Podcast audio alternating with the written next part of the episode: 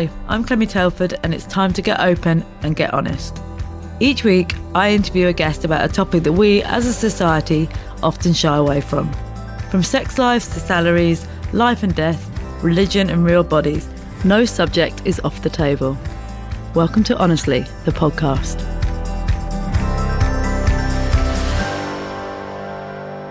Martha is one of my go to people when I need a sanity check, which happens quite often. A psychotherapist, a fellow mum of three, and now author, she has a very special way of giving guidance that walks the line between professional insight and personal experience, and it makes for a powerful combination. There are snippets of advice from this live episode on overwhelm that I have revisited time and time again. I hope you find it as useful as I did. Hello, everyone. Thank you so much for coming out tonight. I know what a massive achievement that is, especially if you've got kids. Once upon a time, we just used to pop out on a night out, and now it's like a, a huge operation. So I really, really appreciate that. A couple of other thank yous. Thank you to our sponsor, Destinology, uh, who I have been a customer of before. I went on an amazing holiday with them a couple of years ago.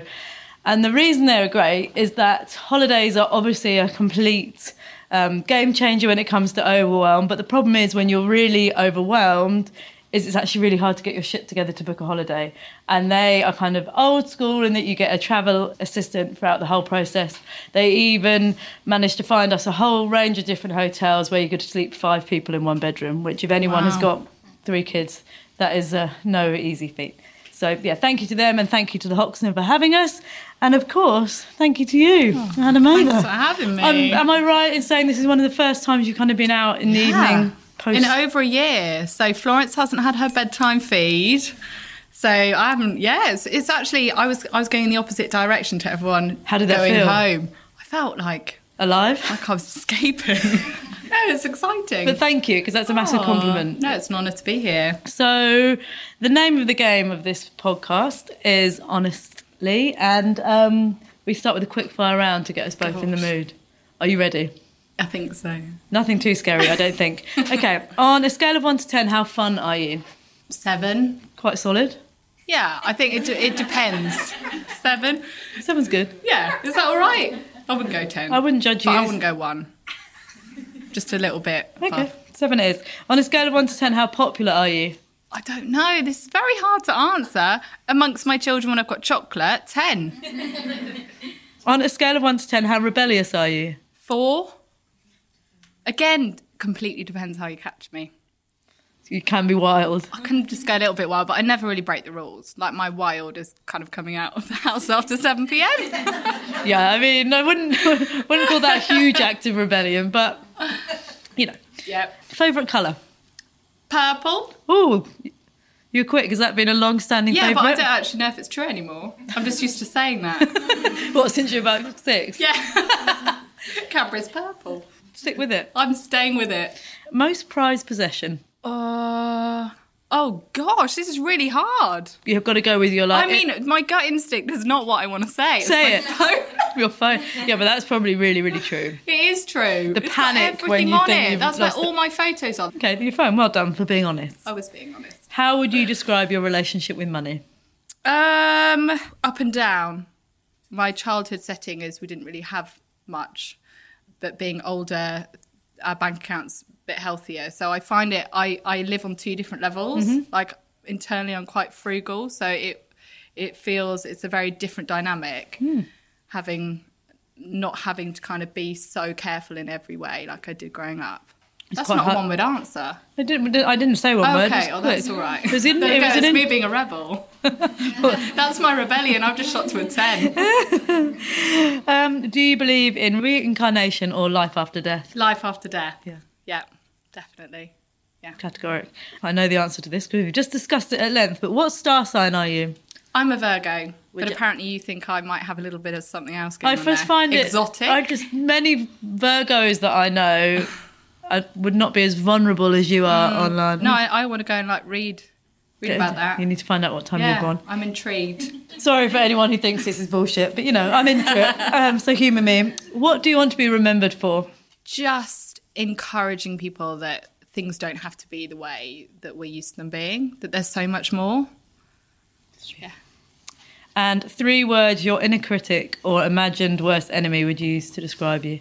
My inner critic Sorry. would say not good enough. That's what I'm always fighting against. Yeah. But now to get on to the really interesting bit, and the reason I've got you here is to talk about Overwhelm. Now, this event amazingly sold out twice. We had it in a smaller room, and then we come to this bigger room, and it's sold out as well. And either you all love Anna and I, which I hope that's the case, but more that many, many of us are trying to deal with mm. overwhelm. So, kind of a bit of a trick question. I'm sorry, but can you tell the audience a bit about yourself? Who you are, what you do. Who I am. So I'm Anna, mum of three. I sit in my house in Surrey with the kids trying to juggle life. And I just, I'm so passionate about talking about anxiety and talking about intrusive thoughts. I just want to, I, I want to say normalize, but I kind of don't want to normalize. I want I want people to realize that just because things are normal for other people doesn't mean it has to be their normal. So just because things are common doesn't, doesn't mean it, have to, it has to be normal. My brain just doesn't stop. You know how some people like think in images and some people think in pictures think, and some yeah. people think in stories. I just think in words. Mm, me too. I wish it would. I wish it would like calm down a little bit sometimes. Quite intense. But but I yeah, writing is it's always been a therapy to me. So the reason I said that that was a bit of a trick question is is again uh, learning from myself. But now when people say, oh, you know, tell me about yourself and what do you do, it's like, oh wow, once upon a time you'd be like a one word, two yeah. word answer and now you can't even begin to. In fact, I tried to do it. I'm going to read it out. I'm a mother, a wife, a friend, a sister, a podcaster, a blogger, an Instagrammer, a daughter, a client, an employee, a provider, advisor, planner, chef, cuddler, personal assistant, nurse, counselor, role model, taxi, sounding board, and supposedly sometimes a lover. Are you tired? And then I'm you tired listening and, then, and that, you know, wow. and that list is absolutely yeah. transferable. And there's absolutely. many things that we didn't even think, you know just saying, so bloody well booked though. We've all got to be costume designers no. as well. Oh no. I said to Oscar, you can have what's in the dressing up box and we'll find a book to go with it. That's it. But, you know, when we think, oh, it feels like a lot, it's because it, it is, is, a lot. A lot isn't and it? it feels hard because it is. Yeah. It is. And that's a fact. I've really noticed yeah. a thing that I keep doing every Sunday or Monday. I go, right, I've just got to get through this week mm. and get through this checklist of stuff and it'll be all right. But the problem is, that's life. And then. you say that That's every single gone. Sunday or Monday, what are we living Yeah. for? The next weekend or the end of the to do list or when will we get the break? when yeah, when do you stop? That's why you have to find ways to give yourself breaks along the way. So tell me about your experience of overwhelm and how it shows up for you. Oh, I live life at 100 miles an hour. I think that I'd say it's a bit of a set default, but at the same time, I'm very much fueled. Like I'm, I'm a natural perfectionist, um, and that's something I really have to fight against. I I live very fast. I do things very fast. I'm very efficient, but then I crash. I have these crashes, and I think the worst the worst crash was two years ago, and it's not something I've really spoken about that much, and I didn't speak about about it at the time because it just felt too raw. But two years ago, I think my Instagram had been going for a little bit. It started going down the mental health route. I started it for uh, Interior. interior design, just to kind of screenshot lamps because I was making my friends very bored of my WhatsApp messages of tiles. So that's why I started it. And then it kind of segued into mental health and anxiety. And I think I was getting so many messages and I was just about, I was doing, I was seeing a couple of clients in my living room at home, just about covering childcare costs. All I felt was that I, I had nothing left. I was living from empty, like mm-hmm. scraping the bottom of the barrel. Taryn would you know, want to to me on the sofa. And I would just be like, wow, that is just too much. You want something from me and I can't give it. I haven't got you. Just another person that wants something from me. And I just had this massive kind of burnout. It was really ugly, really ugly. He was treading on eggshells because he was like, I just don't even know how to look in your direction without you flying off the handle. But that's you know that's, That's how it was. There was there was no text message from a friend just even asking me how I was that wouldn't push me over the edge of that's just another person I have to reply to. Mm. And what really scared me actually was how I think this massive sense of failure, like I am not enough, I am not enough. And the the sen- the further sense of failure that I'm a therapist and I've been doing this about 10 years, kind of working with people through stress, kind of really know myself quite well. This burnout just hit me like a ton of bricks. And I think, you know, oh, it's just it feels so sudden, these moments where we just feel completely flawed. Mm. But really, when I look back, it was quite incremental. Mm. But I just, it was like, have you ever heard that analogy with a frog in a pan of boiling water? And if you turn the heat up slowly, it's not going to jump out. But if you suddenly slammed it on, it would be like, what the heck? You know, I'm out of here. And I think burnout is often like quite incremental. Mm. And I, it scared me. This energy would just come over me, and it was just, it was so self destructive. I think because I've been expecting so much of myself and expecting to fulfill all these different roles, all those different hats that you mm. were talking about.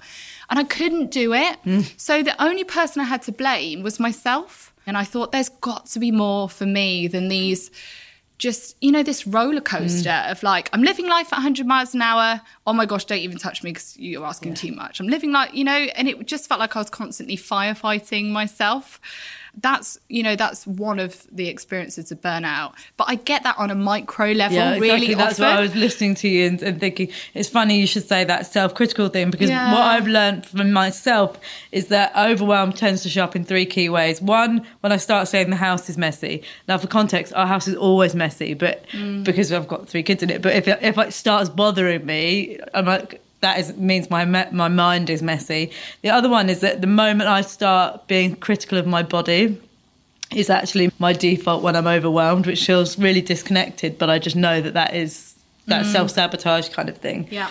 And then the third, which is really counterintuitive, is that the more stressed I am and more overwhelmed I am, the more I take on. So my key coping strategy is like, I'll do it. Yep, I'll do Yeah. it. I'll do that. I'll do that. I'll do that. I'll do that. I'll do that. And to Yeah. try and steady the ship. But of course, you're not steadying the But ship. you know, you say that's counterintuitive when often at the bottom of this, when we strip back all those layers, it comes down to this belief that we are worth what we do. So if if that is being challenged in you, then it, it kind of in a weird way makes sense gonna- you just do more. yourself. I've got to prove myself. It's Like that kind of I'm- good girl men- mentality, isn't it? Absolutely, but those are your red flags, and it's really helpful to know that. Like Yeah. I would always encourage people know what your red flags are, because with overwhelm, it is often that kind of incremental build up. So learning to recognize what those red flags are Is a huge, so helpful. Is huge help. Yeah, so you're not firefighting it when you're sitting on the kitchen floor. No, yeah, sobbing exactly. on a Friday I've definitely afternoon. been in that place. But yeah, Yeah. we both talked about the Friday afternoon effect, which is just like you can be having a great week and just suddenly you're like this. And I actually thinking out loud this partly because you get to Friday afternoon and you're still surprised that you haven't got that chilled weekend in front of you. That you're going to get up on Saturday and you're going to go. I'm going to parent Yeah. again today. Yeah. I'm going to get exactly the same amount of sleep. There is no night Yeah. out. I think for me also it's the fact that my husband's not around in the week, so I know that he's coming Yeah, home so on a Friday. I never quite know what time, but it's like you know when you kind of flop before the finish line, you see Yeah. it so close, and you're like, I'm I'm done, and you kind of like hobble your way there. That's what. But it is, you know, it that's telling me something is that I'm there. There is stuff that I need to do during the week. To protect myself from that kind of actually by Friday I've got nothing left in the tank. I'm scraping the bottom of the barrel and I'm struggling to be patient with the kids. I'm that inner critic's really, you know, ramping up. yeah. And then my husband comes in and he actually bought me some flowers the other day on the Friday. I, as soon as the doorbell went, I started crying. And he was there like I got I got these flowers and I ran I just went upstairs and was like, I'm done, I'm done. You know, and it's about thinking, well, The that's like a mini roller coaster, you know, in the it's like a micro version of the of the massive burnout. It's not it's not a sustainable way to live. It really isn't. We, I already know the answer to this question, but of course, motherhood is a massive contributor to this mm. because because there is no respite, and the most crucial thing about any kind of overwhelm is is finding space for rest, isn't it? Yep, it is. And I think we can find a lot more space than often we feel mm-hmm. we can. They did this kind of study of like the women's responsibilities in the home, and they're saying, yeah, we, we have more pressure, but we're not necessarily doing a lot a lot more stuff, but we think we are. Oh wow, that's And that was such a like, oh crikey, well, I can't like I need to explore that a little bit more for myself. And then I felt really challenged. It was like, you know, and you kind of do something with your eyes half shut. And I looked at the usage on my phone and I was like, oh, those that's a hours. lot. There's hours that goes there. And and and no wonder I'm feeling like I'm always having to do something because I am always doing mm. something. We don't stop. It's the motherhood, it's the otherhood, it's the mental load, it's the emotional load, it's But it's just a as lot. we were talking about earlier between us, you know, once upon a time you'd stand in the queue at the post office, or you'd be on a flight, or you'd be on a train, or you'd you'd be there'd be these just moments, wouldn't there? Little little pockets of rest Yeah. and reflection, and they've all gone. that's we've it's all gone and i think that's what we need to start putting back. But to do that we have to acknowledge that we're going to start feeling some of the feelings that we're often trying to avoid in those behaviors. You know the stress the frustration the sadness the grief the loneliness I sat on the train and I kept saying to myself, I'm going to put my phone away and look out the window because no one does that. Like, really, I was looking around. There was one girl reading a book and I saw a man. I was like, he's not on his phone. He's not got a book. And I saw he was asleep. and uh, I kept challenging myself just to put my phone in my bag and just look out the window. Went through a really long tunnel, got back out again. But, you know, when you daydream, when you when you think, when you stop, you're letting the feelings in. There are feelings there that want to be heard, you know, and I think often we use the phone to kind of fill in the gaps, but actually we're really efficient with it. So we're often doing stuff. You could be doing your shop. I'm going to get through the admin, but actually there's so much value in the stillness. We're mm. just really uncomfortable with it, a lot of us. And, you know, if you imagine sitting in a room for an hour with nothing, you know what, like that, that, that feels a little bit, some of us that might feel like an absolute luxury, get me in there.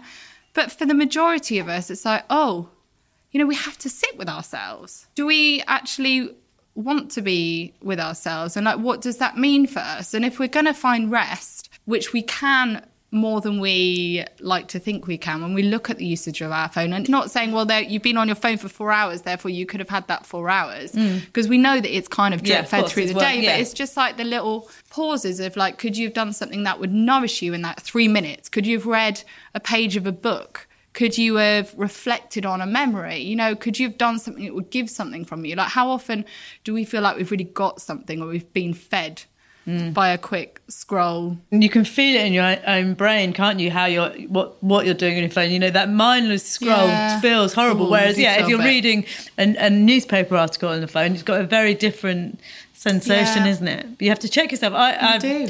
say often that I delete Instagram basically every day to make myself work, but I you have to be really comfortable with the fact that I know that I go to do it, and then I've I've watched the moments that I go to do it, and it's when I'm trying to Oh. exit out of Yeah, something. yeah. Oh, I don't want to think about that. Oh, I don't, you know, and you're like, oh, I'm going to going to flick onto it, and uh, actually, it doesn't take long for that to subside once it's off there. That's it. It's a habit. Average phone users go on their phone 2.6 thousand times a day, and that's an average phone user. I'm not an average phone user. Like, I'm definitely not an average phone user. I don't know if a huge amount of us would class ourselves as an average phone user.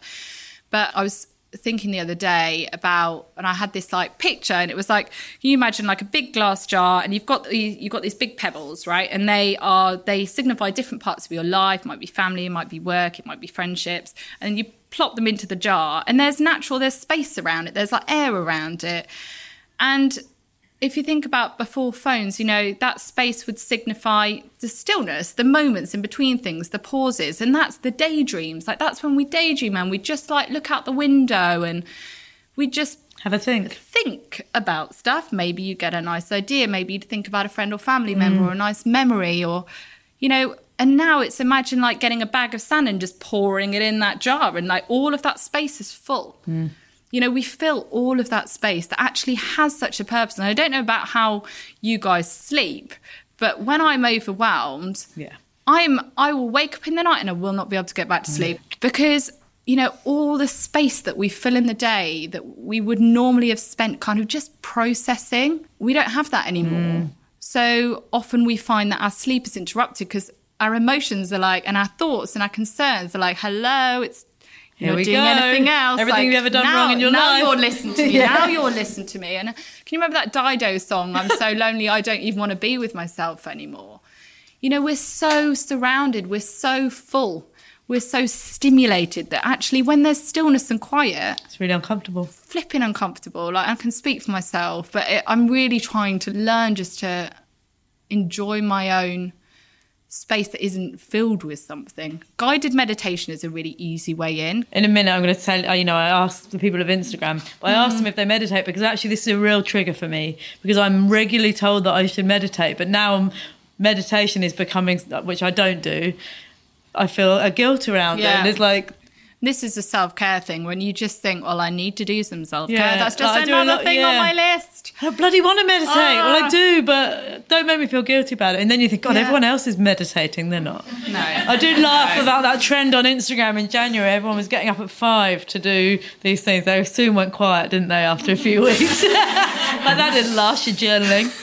Stay in Journaling. bed. Stay in bed and have an hour. Do you know what though? Contradictory to that, I do get up earlier than the kids now because I was finding that there was no space for me in the day. Well, that's it. That's why I don't meditate. When do you meditate as a as a parent? now When I, day- I just do it in bed before I get up. I just put a thing on, and I and I don't do it every day, and, and I have to really work hard at not feeling like you know when you kind of you miss a page in your book Yeah. at school, and you're like, crap, I missed the page. Like you kind of want to rip it out so it doesn't you can't see it that you've. Hello, Virgo That was me, Virgo. there we go.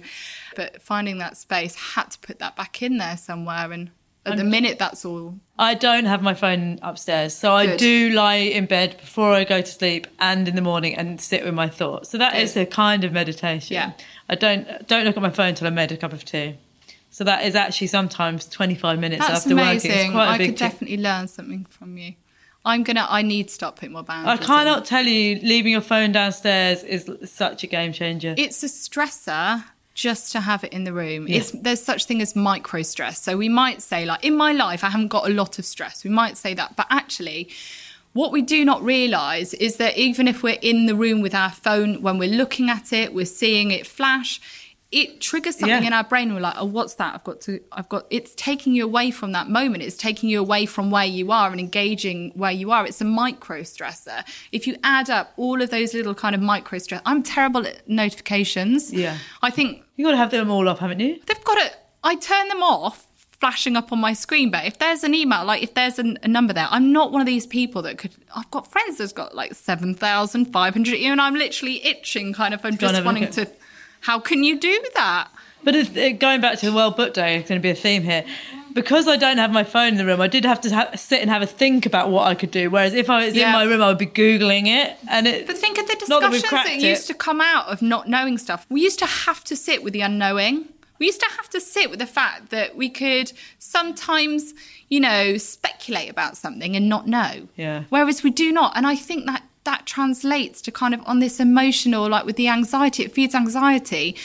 A lot of working with anxiety is coming to terms with the fact that we do not know what's going to happen Yeah. tomorrow and i think if on a if on a level like a cognitive level we cannot sit with the fact that i do not know what is it saturn one of those planets isn't listed as a planet anymore Pluto. pluto thanks i'd google it but my phone's over there you know something comes up and it's like oh i, I can just find that out you know we it, we find sitting with the unknown very hard and we know that do we you think that's know. why coronavirus is going insane? Because people there's no there's no easy like quick No, answer, No, and, and that triggers answer. something in all There's of us. There's only so much we can do. Hmm.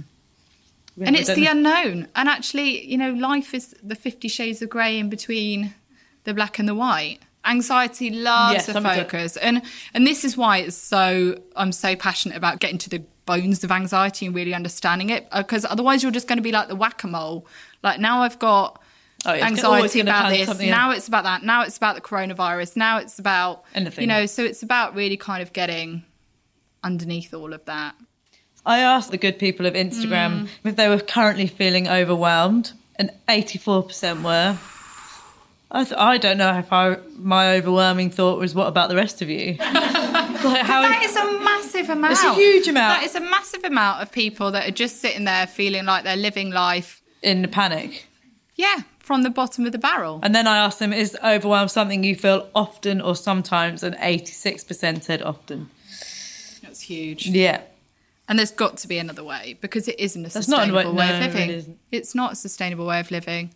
Like a voice in my head does say, look, my audience are in a certain part of their lives. You know, we, mm-hmm. and they're, Yeah. they're similar to your audience. You know, they are, Cherry Healey always says, the rush hour of our lives. Yeah. But we, we live like we're being chased though, actually, Yeah. a lot of us, don't we? So that's kind of a quite an But it is a challenging if, if we is. do. It's yeah. hard. But we have to start prioritizing the things that are going to come up against this sense of overwhelm. When you, again, when you peel away the layers, it comes down to not feeling enough. The way that I think about it, or if I, I used to be very much like, no, you're enough, you're enough, you are enough. Actually, I think we're not. You know, we I'm are pulling not. a face for people who are listening, not seeing. You know, we are not. We are not you should- enough. We are not enough to be fulfilling all the roles that we feel we need to be fulfilling Mm. to the standard that we feel like we should be fulfilling them to. We are not enough. We were never meant to be enough. We will never be enough. And when you are constantly trying to push yourself to do something which you were not fully created to do to the extent that you feel you should, and the extent that our culture is selling us that we should be, you're you're going to feel that sense of shame. You're going to feel that sense of guilt. And that's what's going to find you on the floor, feeling rubbish about yourself and critical towards yourself because you're trying to reach for something that was never an achievable. And there's also goal. the other layer on top of that is that you assume that everyone is achieving it, but you know everyone's got dead plants in their oh. house. Oh. Everyone re- greets their partner I'm saying I with like- hostility on a Friday night. It's like we're not acing it. No, and you know what? I as I think because of my job, I I see I get a real glimpse into the behind the scenes. Like Yeah. I get a lot of DMs. And I see the mess. I see the pain. I see the panic. I see the that sense of like I'm not enough. I've got this guilt, and then I see their pages, and you would never know that. No. That's fine, but I think we all have to just keep coaching ourselves. We're hardwired to believe what we see, and we're hardwired to believe what we think. Yeah, that's neither the, of the moment you you realize that your thoughts can be lying to you. Yeah. is like what the fuck. Yeah. what have I been believing? You know, what are my narratives that are so deep set that's going to take a good bit of very valuable and valid work I'm doing? But one of those is that everything is not what we see, and everything, and our thoughts are, you know, not always true either. No. But you do then realise that being called a supermum is a, is is considered a compliment. It's it's not a it's not a badge of honour. It's a problem. We're looking and holding to esteem in each other. We're just you know we're all kind of accidentally perpetuating mm. this cycle. I never forget walking down the high street with a double buggy and two under 20 months, you know, with my sunnies on in the summer, marching into town to a playgroup. I must have honestly looked like I was it. bossing it. Yeah. Oh my gosh, I was in pieces.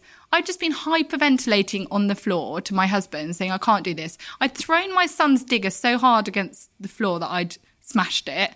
Like, I did actually want to smash it. it didn't make me feel better. It just made me feel worse. But, but you know what?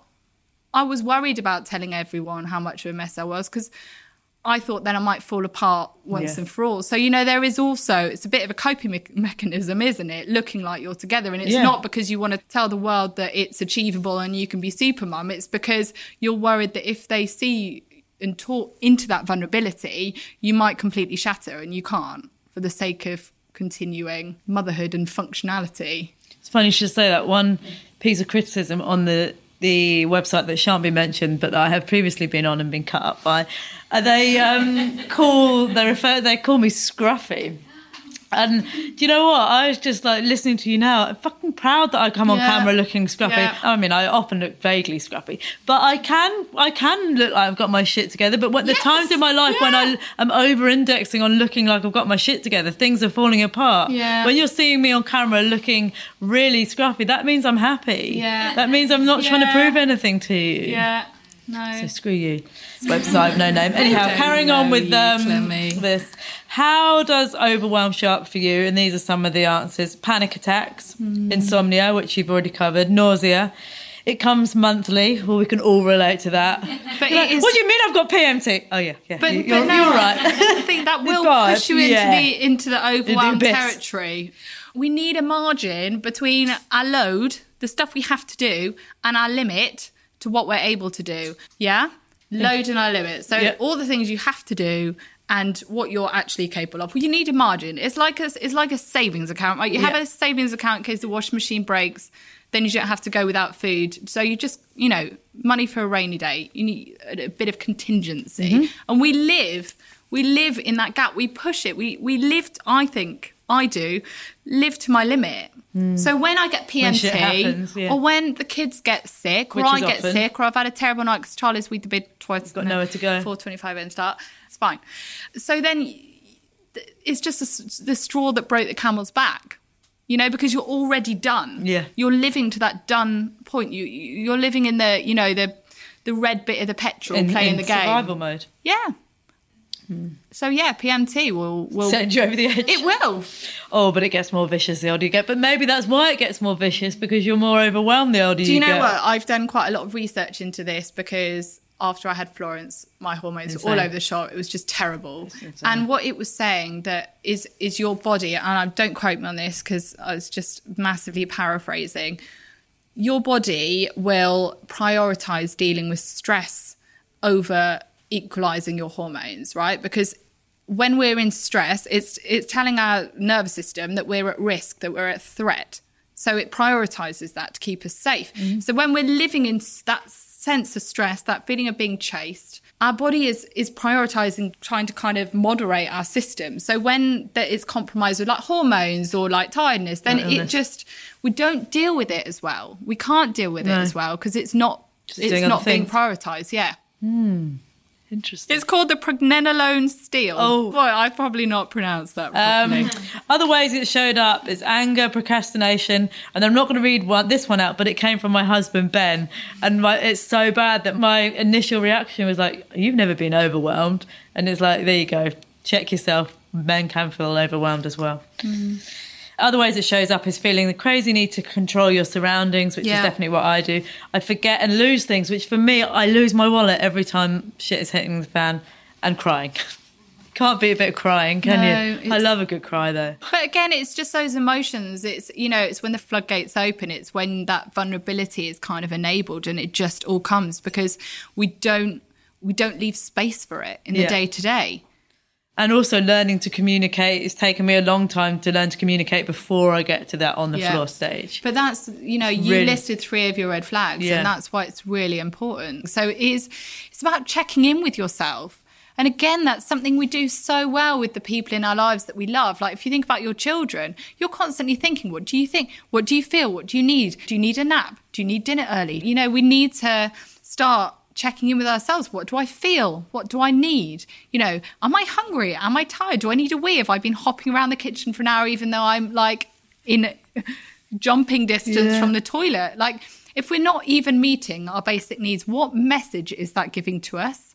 You know, what what's that doing to our self-esteem when we think if my son was like, "Mummy, I'm tired." And I'm like, "I'm busy. I'll put you to bed in an hour." Oh, I'm tired. Okay, later, later. But also, what are we saying to them? What, what am I saying to my son if I'm completely ignoring even his basic needs? Mummy, I'm cold. Okay, well, you'll be fine. You know, I'll go and get him a jumper or I, you know. It's like we would be telling them that they weren't worth their basic needs being met. Yeah. So what, when we're constantly overlooking our own even basic needs, and when I talk about self care, I'm not just talking about the lovely acts, the lovely things, the massages, all of that stuff. I'm talking about are you hungry? Are you lonely? Are you tired? Do you need a wee? You know, Do you need to be spoken kindly to? perhaps do you need a hug? Like, do you need to call a friend for five minutes? Because if we're not even meeting those needs, again, what are we doing to our self esteem? We're telling ourselves that we're not worth a glass of water. So then, when it comes to the opportunity for rest, we have to feel worth that too. Yeah. Like, we feel like we have to earn it. And even then, we don't get to enjoy it because we don't feel like Feel we're guilty. we feel like we're sidestepping Yeah. a list that is sitting very heavily on our shoulders. Mm. You know, and you think back to the old working day, they'd have a morning break and a lunchtime break and an afternoon break. And it wasn't just to pamper the staff, it was because they recognised that rest is conducive to good work. Mm. You know, and so many of the non negotiable building blocks of our mental health have become optional which is why we're knackered and overwhelmed because we have to work hard for rest and we never feel like we've worked hard enough to actually enjoy it. We crash into bed. I did ask the people of Instagram how they ease and avoid overwhelm. Most of them said lists, and I felt very understood. That is how that blog came about. It was Yeah. my way of processing everything that I couldn't understand about myself. Baths, baths. I think baths are really great because you do have to put your phone down, or you should be. I mean, you you wild people. you risk. Yeah. That's my rebellion. Saying no and cancelling things, which is such feels like such an act of rebellion, but it is all right not to do stuff. It is. It's. I think it's also in that you have to know yourself because you have to know that actually sometimes it's about stepping out of your comfort zone and having that social interaction, Yes. and sometimes the self-loving thing is just not. Yeah, it's true. It depends. Yeah. Because actually, what I found is when my mental health is at its worst, it's got a very, it's very good at tricking me to cancel the things that I need most, which is mm, seeing friends mm. or exercising. And you know, it's funny, isn't it? Other coping strategies, rem- remembering to breathe, which oh, God, that's a big one, isn't it? It's a big one, I but it's the freest and most effective effective form of addressing that kind of nervous system activating the parasympathetic nervous system, which is calming that nervous system stress response down. Because if you think back to the cavemen, their nervous systems were basically there to kind of be fired up should someone, should a bear come, so that they can literally run for their lives and save their family. We still have that stress response, but a lot of the triggers are their thoughts. Like they mm. they don't actually require us To run. to run for our lives, but mm. we still have that physiological response. So what the breathing does, you know, many of us used it in labour. Yeah. So in fact, that was when I realised quite how powerful it is, and I thought this is so good. I'm going to carry on. Now I use it when I drive past lorries. We can feel that kind of that shallow breathing, and it just it increases the cortisol and the adrenaline, and and often that's why we're not sleeping well because we've got too much of it in our body. So if we're able even practice the breathing when you don't need it, so that when you're stressed and feeling overwhelmed, it's really instinctive to you. Practice it at night. It's a great time to practice because it mm. will actually benefit your sleep. But yeah, the breath. The breath. is so important. Even just the mindfulness of focusing on that and not thinking about what you're thinking about. Yeah, and overthinking actually is also another one of those those fillers in that jar with the sand. You know, it's the phone, it's the it's that constant, but then but then anxiety and overthinking is actually often a coping mechanism to avoid dealing with the thoughts and the feelings that are actually sometimes harder to deal with mm. that want more attention. So we can fill our minds with stuff and overthinking and going around you know off all these different scenarios. It, it takes brain energy, it takes up space, it takes focus. So finding ways to kind of dress overthinking can also be really helpful because our, our brains are just constantly Mad. busy. You know, no wonder we feel overwhelmed.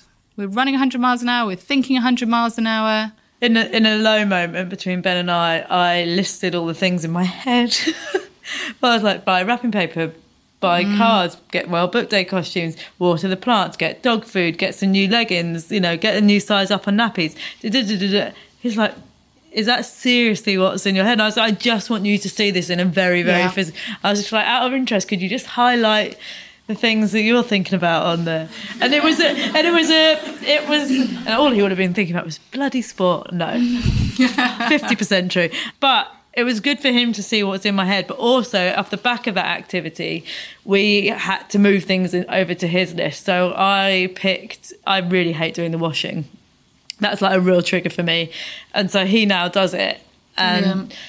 What I've had to really learn about myself is that he doesn't do it how I would like him to do it. He does it. He likes to get quite a build up and then do loads of washes. I would prefer that he did it day to day, but I have to literally Yeah. cross that off my list. Yeah. It's not my gig. Yeah. And that is that is again adds to the overwhelm because there are so many things where it would probably be easier for me to do it. I could do it quicker and I believe I could do it better. But until you start relinquishing that control and going, okay, let him do the plants and if he kills them, that's fine. Let him it. do. you- otherwise, it. we don't get That's anywhere. it. And you know what? I think I they won't do it as well as me. They won't do it as quick as me. Probably very true. But how much is that? You know, it's that emotional load, and it's not even. It's got to be more than just. Can you put that wash on? Because actually, there's a lot of unseen load there, right? It's you thinking, right, What Woody needs that for school. You know, that hasn't been done for a while. That needs folding and putting away. So actually, you know, if you just hand over the actual action, Done. you're still holding the weight of the the lead up thinking. So actually just just to hand the whole thing over and, and be like and it's you know a lot of this is coming to terms with the fact that we just cannot do it all. No. It's not working for us. That's why we're all sat here wondering how we can make this better. And it is just changing those, you know, those perfectionist levels that yes, we know we can do it. We know we can do it all. yeah. We can do it all. But what the heck gets lost in the process? It's costing something to have those standards there. It's costing something to be living at such a speed. Yes, sure, you can function and it's working but but what's getting lost it's the you know that anxiety that panic you know i got appendicitis when i was pregnant with charlie but it was really interesting because actually you know when these things do happen we we learn you know, don't let it take appendicitis in pregnancy for you Yeah. to learn to get to that place of actually, yeah, people around me can do it. It might not be done how I, you know, I might get home and the cupboard's stacked weird, but you know, the kids, Annoying. the kids were fed and Yeah, they're fine. you know, and, and and there's a cost to all of this. There's a you know, there's a cost to it all, and often it's us. It's our happiness, it's our peace, it's our joy, it's our ability to enjoy the moment without feeling kind of suffocated by all of the stuff. I asked people for some questions, and before I share them, I had many messages to say how great you are, Oh. and they're right. You are really, really great. So I needed to share that. things. How do you identify when overwhelm becomes something more serious, like postnatal depression? I think when it's ongoing, and I think it's really helpful for us all to think back to a really like happy and healthy time in our lives. What did we feel like? What did our life look like? What did our day look like? What were the things that we did when we were feeling a bit low? And and actually use that as a reference point. Because again, you know, when things kind of happen incrementally, sometimes we don't quite realize how mm. hard and challenging and bad it's got. So looking back and using what you remember to be you and how far have things changed and what's the difference there and how long has it been feeling like this for and i always say to people if you're questioning whether you've got postnatal depression if you you're questioning whether you've got depression it's worth getting support Yeah. it doesn't matter whether you tick eight boxes out of 12 it comes back to worth again you know? It comes back to like i'm worth getting support i'm worth telling a friend i'm mm. worth you know challenging the fact that yes i might feel like a burden but does a friend feel like a burden to me when they come and open up? If not then what maybe it's an honor for a friend if i go mm. and talk to them about something that's hard for me. You know we all we all deserve to get that support and i think you know don't wait until you feel like you tick a load of boxes on a spreadsheet somewhere until you And sometimes, well, a couple of things to add. At the point when uh, my anxiety was the most crippling, quite a long time ago now, I knew that it had become a thing because it it was encroaching into parts of me that I didn't expect it to ever. You know, I, I've always loved traveling. And I was somewhere and thought I don't want to do this anymore. I was going out and didn't want to do that anymore. And if if it edges into parts of you that feel like it changes you, then it's time to get help. yeah But also, I found the very act of seeking professional help was the stepping stone, not before even seeing anyone, but reaching out to get Yeah. help is the stepping stone to getting to getting better because it's Yeah. acknowledging it, isn't it? It's that moment of surrender. Yeah. And I think that's always been a turning point for me. And I know with most of the clients that I've ever had, when they've hit like a real low, it's that point of, you know what? I actually haven't got this. no, this isn't. You know, I'm actually not. Want I'm not exist. okay. This isn't fun for me. No. I'm not. I'm not enjoying life. I'm not able to enjoy the things I used to. And it is that. It's that. That is the turning point, Yeah. and that that requires vulnerability, and that's a big challenge for a lot of people. Yeah. The problem with anxiety is that it becomes preemptive. So you're then you're worrying before you've even gone out, and Yeah, suddenly you your life gets smaller and smaller. Yeah. And it, and it and also you can't imagine that things can ever get better, but they absolutely Yeah. can. So I've got I've got some tips. Give us some tips on how we can do this. So I think first of all, you know, it's really important to check in with yourself. I always say to to clients, I'm always FFN, fear, feeling, need. You know, the way that you check in with your family. What am I fearing anything? Am I worried about anything right now? What am I feeling?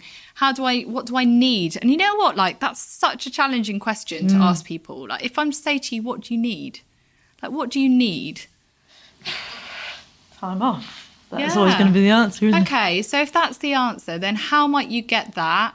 Okay, maybe you, don't get like a weekend spa break. I mean, wouldn't that be amazing? But what can you what can you get? Is it actually just you know when the kids are down, just what's it time off from? Is it kind of overstimulation? Is it people needing you? Can you shut yourself away in the bathroom for an hour with a book? You know, how can you get a little bit of that? Yeah. Because I think often we think, oh, I can't. It's gotta be big. I want a flipping holiday. I'm not going to get that, am I? But it's like, what about that holiday? Is it that you need? Is it that that change? Is it is Yeah, it you know or is it- proper conversation with your partner? And how can you, you know, how can you get a little bit of that? And again, kind of meeting those basic needs. So recognizing your basic needs. Am I hungry? Am I tired? Am I cold? You know, and what can I do about that? Like, what do I what do I need? Because if we're not meeting those, then we're going to find it hard to believe we're worth rest, which is like the antidote to all of this. Questioning yourself about what what are the things that make you you, like wh- what makes you you? Is it is it drawing? Is it is it like having a laugh? Is it time with certain friends? Then how can you reintroduce? Because those are the things that get edged out. And that actually is where I think motherhood is such a trigger for this because you have to re-emerge as a different person as mm-hmm. yourself. I think sometimes we have this idea of motherhood that we, to be a good mother, we have to give ourselves completely away, and then we end up with nothing left, and then we're tired and we don't know who we are anymore. You know, sometimes it's a case of how can you reintroduce just little things that make you you. When I went through this whole kind of crash, burnout crash, I found it really hard to to do nice stuff for myself. Mm. I was I felt guilty, I felt ashamed, and Taryn marched me into the local David Lloyd and was like, "For the love of God, you will come here because you are intolerable." And you know, I think I had just felt like I was a martyr to my I was, you know, I was doing everything for everyone because mm. that's what I should have been doing. But I didn't realize that it wasn't just me that was paying the price. It was, it was him. It was the kids. I was snappy. I was grumpy. I was impatient. I was finding it really hard to respond in a way that I like to as a parent. So it kind of really taught me that self care isn't just about me. Like we've got this whole thing that self care isn't selfish. Well, it isn't, but actually it's refilling you so that other people can enjoy you. Like Taryn will enjoy me so much more when I've had some time to kind of refuel than when mm. I'm living from the bottom of the barrel and not even seeing the flowers that he's brought home, you know? Yeah, and even if that's an easier way of justifying it to yourself, that's yeah. Which I'm not saying it is. Yeah, but, but use, sometimes use, we can short circuit it more. Like, absolutely, I should actually do this to be I've a better mother. It, I've got to do it to be a better mother. So if it if it's easier to do it for someone else to begin with, then sure, start off with that. It's better than nothing. But then in time, what you're doing is you're building your self esteem back mm. up. You're so you're you're telling yourself that you're worth doing this. I love the whole concept that you talk about often on Instagram, which is also reframing things. So it's not about making an excuse for the overwhelm, but there is, for me, when things begin to crash, it's that I've got a lot on and then I talk negatively about what I've got on. Whereas mm. when you're like, oh, I, I get to. I get to instead of I've got to. Yeah. That's honestly, that that has changed my life. So the whole thing is about changing I've got to to I get to. And it's so simple, but I, I seriously cried in front of my washing machine the other day because I was like, oh, I've got to do the washing. And suddenly I was like, no, I get to do the washing. And I started thinking about how blessed I was to have my children's clothes to wash. Like yeah. the fact that I have a washing machine in my home, you know, that we are affording a mortgage for. And suddenly, like, this thing just became this, like, this honor. And I, I, don't do it for everything. Sometimes I'm literally like chanting down the road in the rain as I do the school one. I get to, I get to, I get, you know, because it, it's it's this kind of self parenting of ourselves yeah. and like coaching ourselves into it. But that's been like gratitude has been such a game changer for me and not in a cheesy way like it really has i learned this morning of a friend that had died in a car crash and i I knew him at uni. I haven't spoken to him for years. And he was an amazing guy. And I think one of the things that he'd written that had been reposted was about like if we live not doing things because of what other people think or because of obligations, then we'll ne- you know we won't live the life we're meant to live. And two things like i just think that's bigger picture thinking. It's mm. sometimes we literally need to look up. Like we need to look up into the sky and think there is so much more than you know just about about life in the bigger picture yeah than the, than the kind of the to-do list and the, the nitty-gritty of what we feel is, is so drudgy. You know there's a bigger picture like this is our life. This is our one life. And i don't think anyone gets to the end and thinks, thank God I chased the end the of that to do list for my whole life. Yeah. You know, it's stuff like that. And it sounds morbid and it's sad that it takes this to remind me. But I want to look into my children's face and I want to be there. I want to be there. And yeah, not I'm not just talking there. about being there forever. Yeah. I mean, I want to be with them. I want to have my husband in my bed and think, I'm like, yeah, you're really annoying sometimes, but I don't want you to touch I've, me, but I've, I like you. I've got, I've got you there. You know, yeah, we're you're lucky. here. Like, do you know what I mean? Sometimes it is about just drawing ourselves back to the presence and reminding us what Yeah. what it is about um, finding the joy in those mundane day to day things that that one day you know that some people would just die for those mm. the day to day back and it's about finding the gratitude in that and and looking up from the stuff and thinking yeah that's important there might be residue that wouldn't have do you know what i mean and and what Yeah. you said about it doesn't matter They can Like, go let to- that let that be your mantra And they can go, yeah, it doesn't matter. doesn't matter Doesn't matter. It doesn't matter They can go to, sc- to school with a rubbish world but birthday costume, and they were, you know, if I asked them what they went as last year, they won't remember. I'm not spending ages making I'm something. I'd rather sit in Read a book the with TV them. with, Taryn or yeah. That's the thing; it's become so far away from. I need to get over this, but it just feels so far away from the thing that it's unimportant. yeah. Thank you. You've given me so much to think about. So, first of all, where can people find you? And is there anything you want to shout about? There is. You've got to do this bit now Okay. properly. Um, I am at at Anna Mathur on Instagram, and I've written a book called Mind Over Mother. And it is about postnatal anxiety and worry. So it's kind of focused on the first year. So a lot of the I wrote it when Florence was a very little baby, between her nap times and But do you know what? It was such a relief to write it because I'd had it in my head for so long. I was just desperate to get it on the page. It only took me eight weeks. It was just all the bit before that was. Oh, it was Eight a relief. I told you with I write newborn? books in my head. It's so annoying. I've already like mentally written the next one.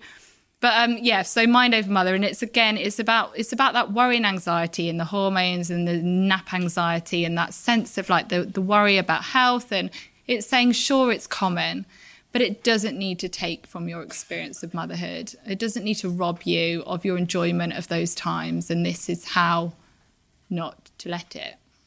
If you could have one honest conversation with somebody, whether that be someone in your past, someone you know now, someone on the internet, a younger version of yourself, who would it be and what would you say? Oh my goodness, should have prepared myself for this one. I think that off the top of my head, as someone that I massively admire, I love Brene Brown. I just, I don't know if loads of, but when I, she did a TED talk oh, called "The Power of Vulnerability," uh, and it changed my life. I went from a therapist that was very much, I don't know, I, I was taught in a certain way, and I was kind of quite formulaic in the way I worked. To just being like, you know what, this is really all it's about.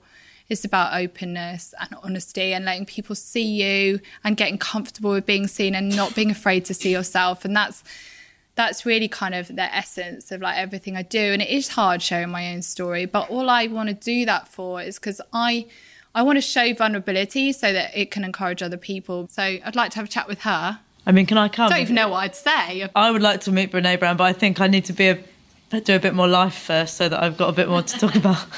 Do I ask the people of Instagram to complete the sentence, I'll be honest, I. And I'm going to read them out and I'm going to do one and then I'm going to ask you to do one. Okay? Mm-hmm. So I'll be honest, I want to eat melted cheese every second of the day, have no idea what TikTok is, blame myself for my sexual assault, think about kicking my husband in the nuts when he's snoring, take on too much for self validation. It's poignant, isn't it? Mm. And panicking about being pregnant with my third baby. What have we got to say about that? Three kids is a breeze, right? Love it. Like, we love it. It's hard, but it's It's brilliant. hard, but it's good. I'm shitting myself about coronavirus. Think I have chickenpox, but I'm secretly looking forward to being off work. Think hummus is very overrated. And more anxious than people realise. Do you want me to do mine first, or do you want to do yours? I've your? got one. Go, get it out of your head. I've got to be honest. Is that is that how it starts? I'm wearing deodorant for the first time in years. And my friend was shocked. I had to ask her to borrow some. And she was like, What, you don't have any? I just don't I I just don't. And I thought, well, I might get a bit anxious and sweaty, so I probably should, but I didn't have any. And that's But you- the reason I'm like- looking at you like this, and you can read it on my notes, I am going to say, if I'm honest, I'm worried I'm getting worse BO as I get older. that's hilarious. Um, and then I don't know and whether it's worse when I've got my period or whether my nose is just no, more. are you just overthinking yeah. it? But I, nobody Well, wants. I might have had BO all along and no one's told me. Maybe I've got. How do you not wear don't- deodorant? I just Parenting is so sweaty. years. I don't. I don't know, but and, but from the shock of my friend when I asked if she had any, I think I need to But- add some to my shop. I don't think you smell. Thank you. Well, I won't tonight. No, I'm waiting for you to say. You don't smell Great, me. thanks. To wind this up, I want to again thank the sponsors of tonight, Destinology and the Hoxton Hotel, and all of you lovely lot for coming out. Thank you very much for listening. Thank you. Thank you for listening to another episode of Honestly. If you found this week's episode interesting, which I hope you did, I'd love to know your thoughts. So please do give me a rating or review, and even better, hit the subscribe button. That way, you'll get each week's episode delivered straight to you.